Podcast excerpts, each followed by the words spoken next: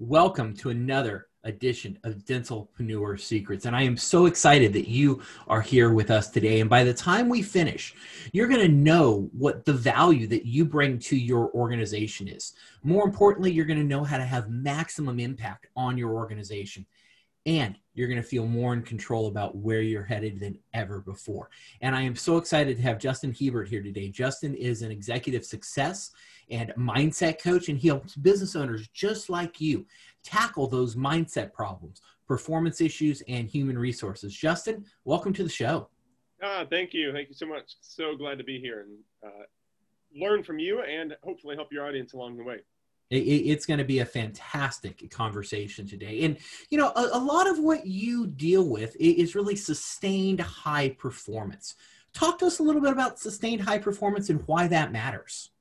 Yeah. So for for me, it, it began on this journey and let's see 2014 2015 uh, i started doctoral school uh, really at the time i was uh, i was a pastor at a small church in denver and looked back through the church history and realized like well the pastor before me left in burnout and the pastor before him left in burnout and the pastor and there was this cycle and so I started doctoral school as I, I, suppose as much of a commitment to myself as to the church and everybody else. Like, I don't know what I'm doing at all, but I want to do this the right way. And so I started to just research issues around hey, why do we have successful high achievers that all of a sudden falter and fail and fall off the face of the earth, right? We, we have those kind of what we might term as like, you know, those overnight successes, whether they are or not that become the next hot thing or the next hot author for six months. And then they wrote one great book and you never hear from them again. And it turns out they, you know, they squandered everything. And that really became, uh, for me, where I was at in, in my own life and particularly in doctoral school, just a passion of like, how do you not just attain success, but how do you attain sustainable, achievable, repeatable success that continues to grow with you through the years? Hmm. I, and as you've started to, to study this, what are some reasons that that burnout happens? Because I know exactly what you're talking about. So many people, you know, they come up with that new idea or they'll start a business and the first year or two is really good. Then everything gets hard and it all falls apart. And so, so what are some things that you found as you've been studying this sustained high performance? What are some traits and characteristics of people who do this? Are, are they naturally born to do this or can you learn how to do this? Uh, everybody wants to know, right? And, and John Maxwell is kind of famous for saying our leader, you know, when somebody asks him, are leaders born or are leaders made? He goes, well, leaders are born every day. The problem is they never get made into one. So everybody can learn these success habits, right? Like we, uh, there's nothing special about anything that I do with any of my clients, but those, those fundamental aspects of sustained high performance, what we have to get right. And this comes back, like you mentioned, to that, to that burnout aspect. And so there are two uh, primary ways in which we look for burnout to happen. And, and, you know, typically we go much deeper dive into all of this. But, but the two most important that we see is leadership is a never ending journey. And so if we don't prepare ourselves for that, I have to be better today than I was yesterday because people are counting on me to do that. If we don't wake up every day with that as a focus, that can be a trigger for burnout the second is that burnout tends to happen predominantly between between crises, right? Like I accomplished one mission and I've accomplished this other mission, uh, or I have this other mission that's coming, but that space in between can hmm. be the time where leaders are like, well, I don't know who I am if I'm not living in crisis or if I'm not trying to put out fires. And so they, they manufacture these issues in their life and then all of a sudden, what do you know? They're so tired of dealing with issues that they can't focus on the right things and they become susceptible to burnout. So we really have to work on, in the midst of stuff going bad around us, how does the leader maintain their internal compass of integrity and morality between crises or in the midst of a crisis that they can continue to lead successfully, not just for themselves, but ultimately for those around them? Wow, how how powerful! Now you mentioned you started off working really with you know pastors and seeing people in ministry. Now, do you work with people other than pastors? I, I do, and that's part of that's part of the evolution of of my own coaching business. Right when I started getting coaches training, I reached out to my pastor friends and said, "Hey, I'm doing this right now for a school project. I don't have any real goals or ambitions with this. Would you let me coach you for a semester, you know, for whatever it was, 30 documentable hours, and I can get your feedback. And so I had three, four, five pastors that I was coaching. And at the end of that, I was like, man, I really kind of enjoyed that. But I could already sense there my life was was starting to shift. And so I said, I loved coaching pastors, but as I dug into that, I realized I loved coaching pastors that were trying to do something entrepreneurial. And so I said, well, maybe I should coach entrepreneurs. And so I started to coach entrepreneurs. And there was something about that that was like, that's one step even more in the right direction than pastors. But it, so it's not pastors, and it's not quite like entrepreneurs with just an idea. I care about you know somebody who's actually already making these inroads, and so that's where I just began to hunker down on business owners. And so while I say I coach business owners, the benefit of that is I work in such a wide variety of platforms that that I'm amazed at the the sheer number of contacts I've gotten and industries I've gotten to learn about. At the same time, I tell all of my clients, I'm never going to be the industry expert in whatever it is you provide. But I don't have to be because the goal is to help you is to help show you how you are the expert. And so real estate, family services, family businesses, uh, entrepreneurs, pool cleaning, uh, roofing, like you name it, uh, CEO, uh, CFO of an oil company. Like, I can work with anybody in a business setting because you are the expert. I'm this sounding board to help you determine, hey, we're on the right path, right? That, that the more you rise up a ladder in an organization, the fewer people you have to talk to, the fewer people you have to bounce ideas off of. I become that person. And so I don't have to be the expert. And I work on a wide variety of platforms to help people succeed. Yeah. Well, right, and I think that's so true, right? You mentioned everything from you know oil executives to roofing, and the neat thing about what you're doing is it doesn't matter if it's a barrel of oil or a shingle on the roof. If you got the right mindset, if you're tweaking that, Absolutely the way you think about oil or air conditioning or whatever industry you're in, that's going to be fundamentally different. And, and, so I think that's what's neat about what you bring to the table is it is its mindset, right? And, and that's applicable to you no matter what industry you're in, no matter mm-hmm. what you're doing. It, it's how do you think about the industry that you're in. So, as you were growing and building out your consulting business, what are some of the mindset shifts that you had to go through?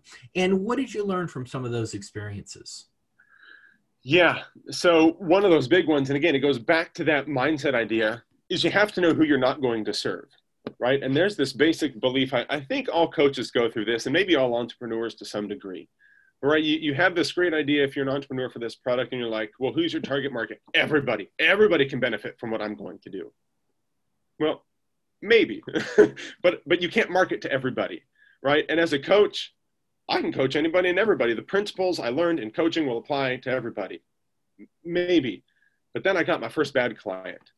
And I was just like, man, I hated calling this guy. Like every Thursday at one o'clock is forever ingrained in my head. Like it still just makes me, I hate Thursdays at one o'clock because I, I, I think back five years ago, having to call Adam and like, okay, here we go, because I knew the the he wasn't willing to put in the work, right? And so that's the next evolution of my own coaching business. Is it's not just business owners, it's business owners with the right mindset. And so you know, uh, along the way, one of those big things that I've had to tell my clients is I can do and will do everything in my power to help you succeed. In fact, my success is based solely on your success, right? That's how our relationship continues. The one thing I can't bring to this relationship is your desire to change. You, you get everything else that I have access to, and I'll give you whatever tools and resources and, and speaking engagements and notes and books and whatever I feel like can help. I'll extend your sessions, but you have to want to change. And for the entrepreneur, for the business owner, you have to want to change. You have to want to get better. You have to wake up and say, my, my spouse is counting on me, my kids are counting on me, my employees are counting on me. I need to show up today and be the best darn person I can be because there are a lot of people that are writing on this. Yeah, so, so true. I was talking with another consultant who's real deep in the dental industry just yesterday, and he was sharing a story about two practices, same town, about same revenues and he's coaching both of them he said this practice over here He said they are killing it. They're doing uh, amazing. They're up, you know, 30, 40%. He said this practice over here is just barely making it by, right? And he says, I'm doing the same stuff, same systems, same everything. I said, well, well what's the difference? He said, the practice that's killing it, they want to change. He says, yep. I give them an idea, a strategy, a tactic, and they do it. He says, I give this practice the same strategy, tactic, idea, and then I say, how's it going? And they go, oh, we haven't done that yet. So so i think your desire to change and what you're talking about is so important. And if you're if you're listening to this i think that's one of the fundamental things you have to answer for yourself is do you want to change? Do you want to get better? So as you start thinking about you know the, the the kind of the challenges that you see that that get in the way right? We touched on burnout a little bit what are some of the other challenges and struggles and issues that you're seeing business owners and entrepreneurs go through today yeah yeah, uh, you know, one of the big ones, and again, I've realized this because it's been my own journey. Uh, years in counseling and years in professional coaching will help pull your own dark stuff out, right? and you're forced to work on it.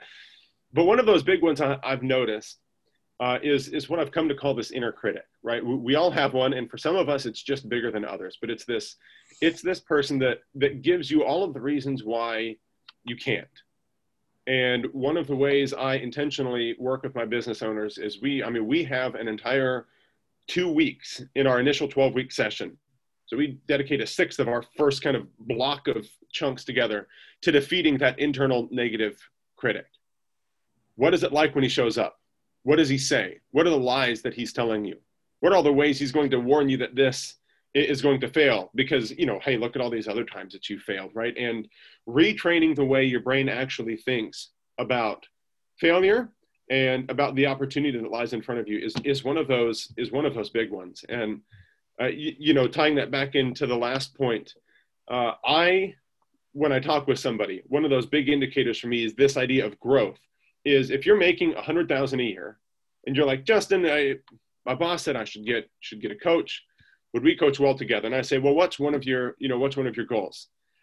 Well, I'm doing pretty good. I'd like to keep making a 100,000 this year. I'm like, yeah, you probably need a coach, but it's not going to be me.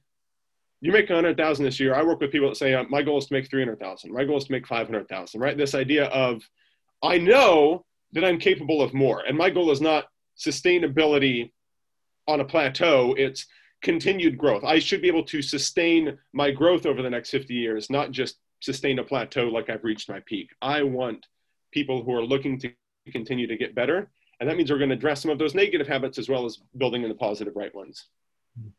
Well, so so I, what I hear you saying is, you know, the people that you work best with are not the people who say, "Hey, I just want to maintain what I'm doing, but I want to take what I'm doing and I know I'm capable of more.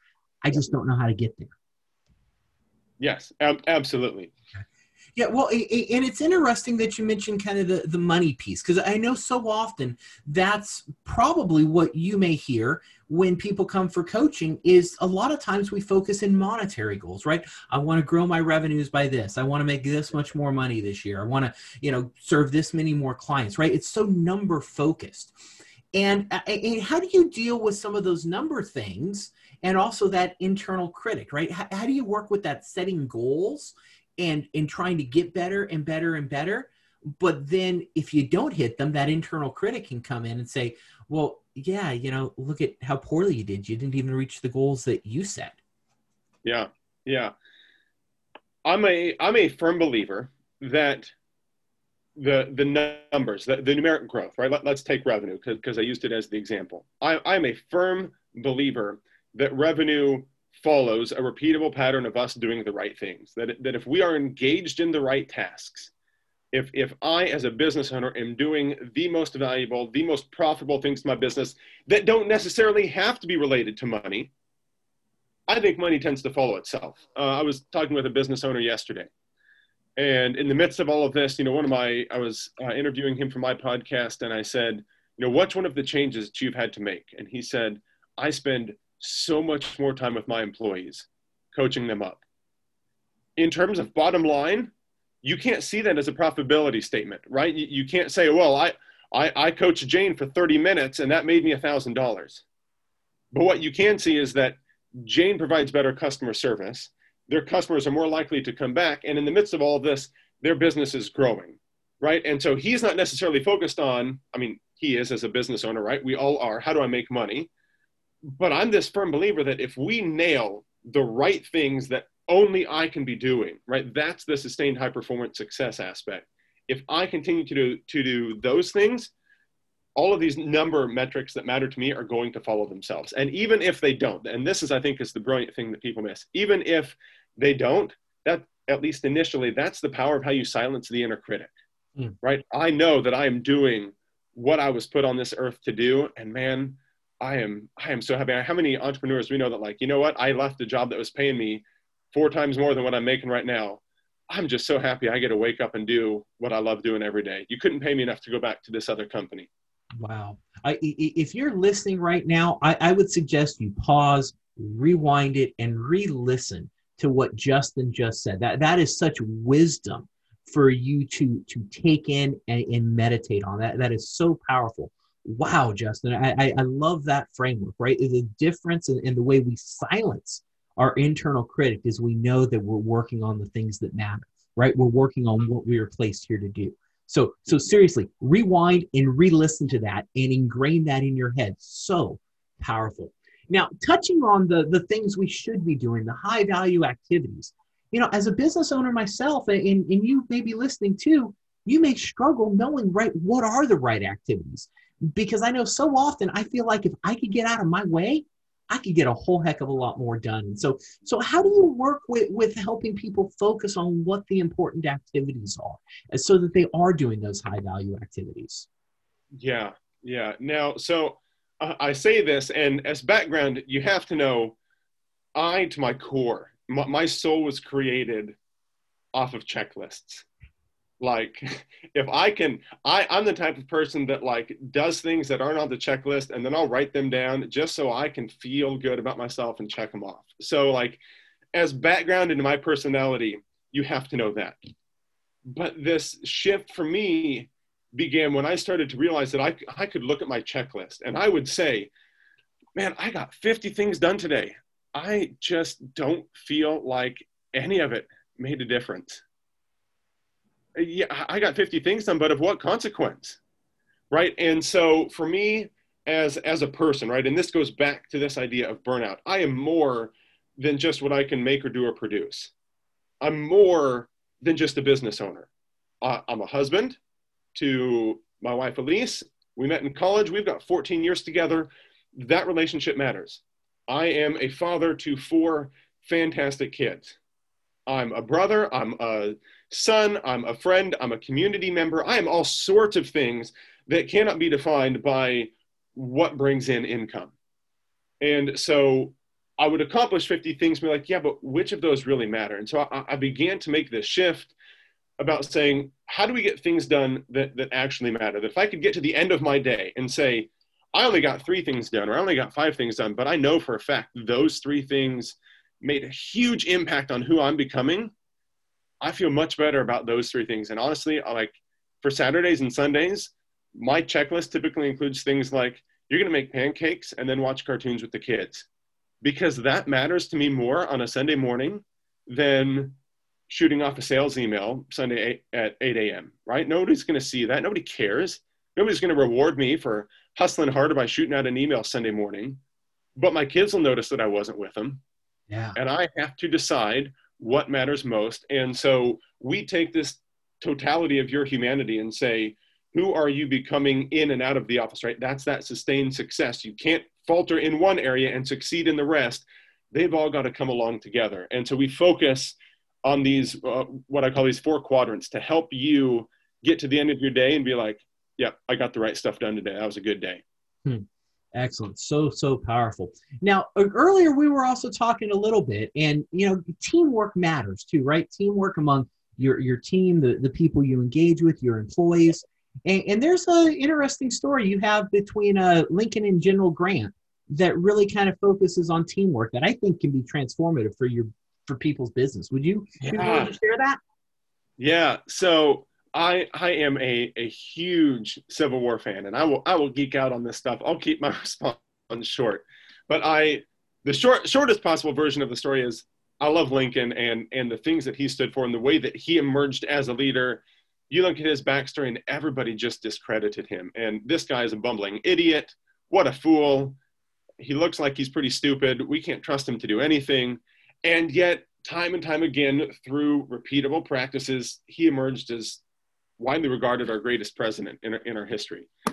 But when it comes to teamwork, if you look at the beginning part of the Civil War, what we notice is that the people around Lincoln not only doubted him, but they were often very open and adamant in their critique. Lincoln, you don't know what you're talking about. You know, so so President Lincoln would would issue a battle plan. Hey, I think we should go south and attack, and his generals would say, "You're an idiot," and they would go west and attack, and they would lose. And Lincoln continued to cycle through top generals and couldn't get any traction. For a while, it looked like the South was going to win the Civil War. But then this little forgotten general in this forgotten part of the Civil War named Ulysses Grant started to win and started to get some attention. And President Lincoln would send him a note and say, hey, why don't you try this? And Grant would do it. And they would win and they would have success and would gain the momentum. And it would gain Lincoln some notoriety and it would gain him some good publicity. And by the end of the Civil War, what you see are not just two well respected generals and presidents uh, and a future president. You see men that had a deep love and, and admiration for each other. That Lincoln exhibited this hey, here is what we're trying to accomplish. And Grant was in the right place at the right time and said, I'm going to charge through that battle. And if you look at some of the neuroscience on, on teamwork, we're actually wired to perform better in teams. And I think Lincoln and Grant mimic that very well. When you have the right people in the right place, right? The, the famous Jim Collins saying, the right people in the right place, good mm-hmm. things happen. And Lincoln and Grant, even so far as openly in a positive way criticizing each other, but then also apologizing when they are wrong. We, we have a letter from President Lincoln that says, Grant, I thought you should go one way and you went the other. You were right, I was wrong. The President of the United States admitting, guys, I really messed this up, and we should thank my team member who did more than their fair share part, right? Leadership and, and teamwork matters even in those small little issues of integrity. Hmm. Oh, how powerful, right? And I think, right, the thing I appreciate about that story is the fact that you had a leader willing to say, I was wrong.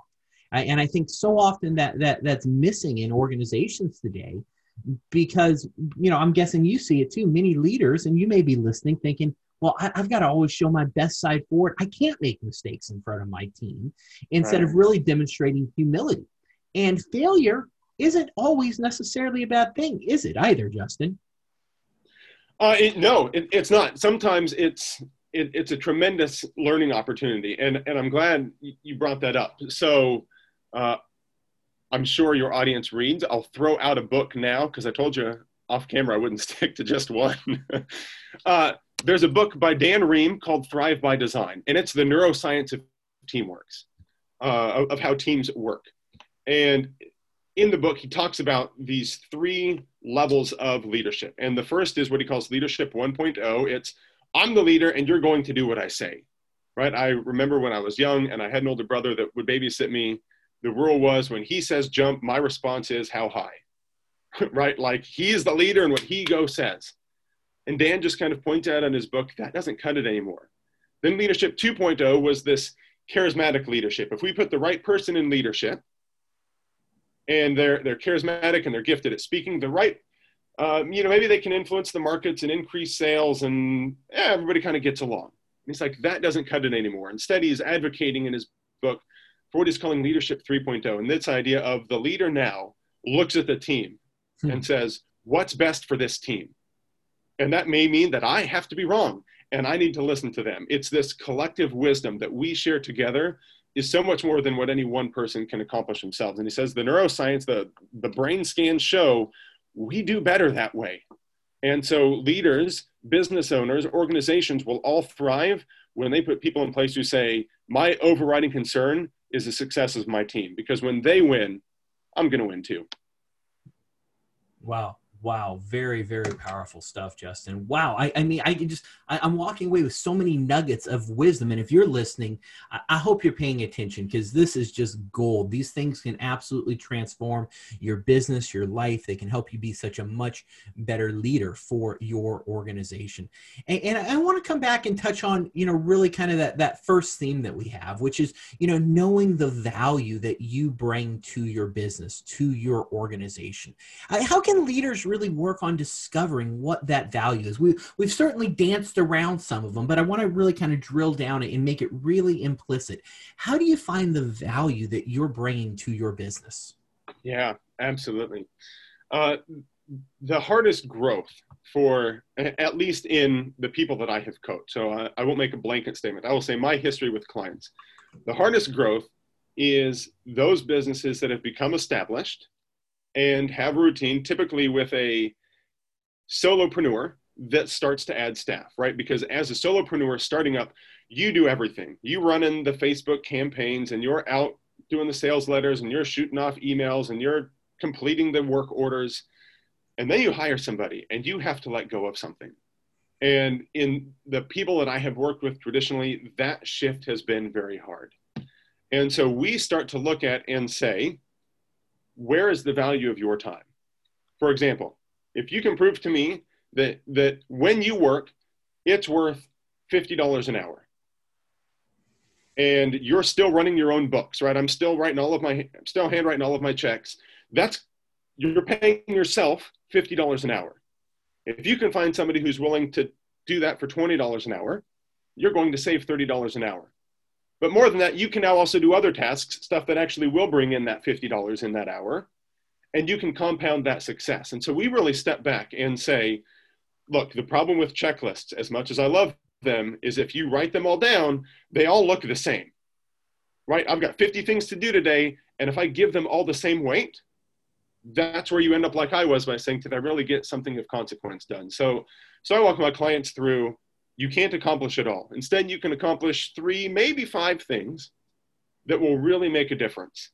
And we work through a process because unfortunately it doesn't happen overnight of starting to outsource the rest, right? Mm-hmm. What are the things that I can do today that bring the most impact on who I'm becoming, on who my team needs me to be, and on the services I'm trying to provide, right? Small business owners care about their community. How can I uplift my community the most?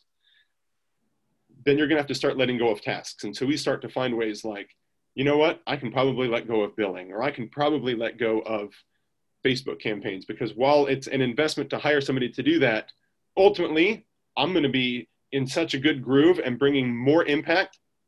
I'll pay that $20 an hour because of not just the money that I save and bring in, but the joy I get from doing the right things the right way. Yeah, wow.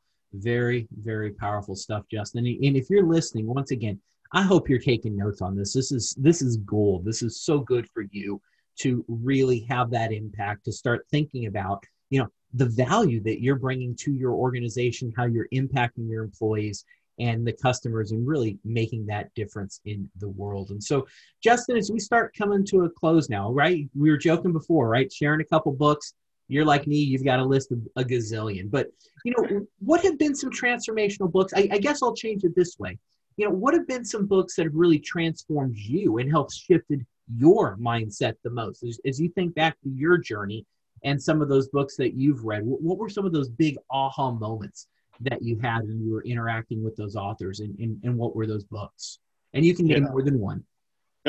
Oh, good. um, so I am a. will uh, just throw this out there. I'm a huge fan of history, particularly American history. And so uh, if there's a book on the Revolutionary War or the Civil War, you should probably read it because the insights of what our country was facing then and what we're going through now are uncanny. But one book to get you started that, that I love, I have structured a master's class around this book uh, at a university because I think it's such a fundamental principle. Is a book called Forged in Crisis by Nancy Koehn.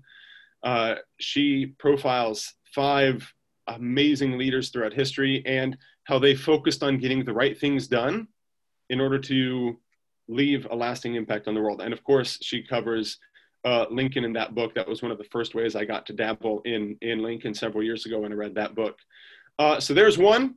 Uh, there's another called Trillion Dollar Coach by Bill Campbell about how you coach executives and teams uh, and uh, what it means to just call the crap when boards get together or teams get together and, and how to do so in a way that allows people to quite clearly see hey, we're really not being entirely truthful and honest here. Uh, the the man Bill Campbell that they follow in this story really did an amazing job of helping teams like Google and Apple reach the level that they're uh, that they're at today. And then, of course, I mentioned it earlier. I'll throw out a third one: Thrive by Design by Don Rheem. If you are in any way leading a team, if you're in any way trying to influence people in a key leadership position, understanding how the brain works and what we can do to lift those up around us, uh, that's a fantastic place to start. And that one was Thrive by Design. Thrive by Design, yeah. Excellent. I'll put those those links in the in the show description for everyone, so you can check those out. Where can our audience connect with you, Justin, if they want to learn more about what you've got going on? Where can we find yeah. you? Uh, I am on all of the social medias Facebook, LinkedIn, Twitter, Instagram. They're all at JS Hebert. You can find me there. Uh, JustinHebert.com is my domain name. It, it's the host place where I post blog posts and YouTube videos and uh, do my own podcast and all of those sorts of things. That my goal is to provide as much resource for people there as uh, for free as I possibly can. Okay. Uh, that, I, that I want you to walk away from that experience being like, hey, I've got things that I can go and do and implement. Right. And so justinhebert.com is a great place to go and just find all of that stuff. All right. Now, now on there, you actually have a leadership course that people can enroll in, correct? I do. So I, have taken uh, in in my coaching practice. Somebody wants to work with me. We the first twelve weeks is is always set in stone. We've got something to accomplish. And if you go to my website, there's a free five day e course version of that. Where obviously we may not go quite as in depth, but I'll give you all of those same success principles that I teach my executive business owners this is how you make sure you're getting the right things done the right way to have the most amount of impact. Uh, right, and, and, all for no charge. Talk about incredible value. I would encourage you go download this. I, I know I'm certainly going to go through it. Right, anything that you can do to improve as a leader for your organization is so worth doing it. And so, some great resources. We know how to contact you. What are some closing thoughts for us, Justin? What are some next steps? Right, next steps coaching. What's the next thing that someone listening to this can go do? Yeah, yeah. Um, I'll say this: this has been this has been the big one on my heart lately for the for the people that I work with. We are uh, right on the eve of quarter four of 2020, right? And and this has just been such a crazy year for us that that everybody has been affected, even those that are doing well. And so one of the things that I that I told myself months ago uh, was uh, I, I, I may have to live through this, but I can choose the impact that it has on me. And I, I couldn't choose to not stay home, right? Following orders, trying to trying to help those around me that are loved, that are high risk, and, and all of the stuff that's going on. And you know, without trying to get political and all of this stuff, it's affected everybody. And so I started to use use the phrase in the midst of this: What can I do today that will get me better and not bitter? hmm. and to really just if, if i can bless those people around me if, if i'm getting better today then i can help other people get better but if i'm getting more bitter 2020 is just going to feel a whole lot longer than it really is and so uh, i hope people listening uh, can can walk away if, if nothing else and just say go do one thing today to get better hmm. read a book if you haven't read one in a while listen to a podcast if you haven't stop working and go be with somebody you love, right? Like whatever it is, look at the totality of who you are and do one thing today that'll make you better tomorrow. Wow, so powerful. So I'm Tim McNeely. We've been talking with Justin Hebert, and we set out today to really give you so that you know the value that you bring to your business. We've absolutely covered that. We've shared with you some strategies so that you can have maximum impact on the people you work with, your employees, your customers, potential customers, and even more importantly, your family and your loved ones. And hopefully, you feel even more in control right now because of some of the things that you've learned. And so, it's one thing to listen to this podcast, it's one thing to absorb the information, but what you, what I want you to do, what I want to encourage you to do is get out there and do it. And if you do that, you're going to make it a great day. Thanks for tuning in to another edition of Dentalpreneur Secrets.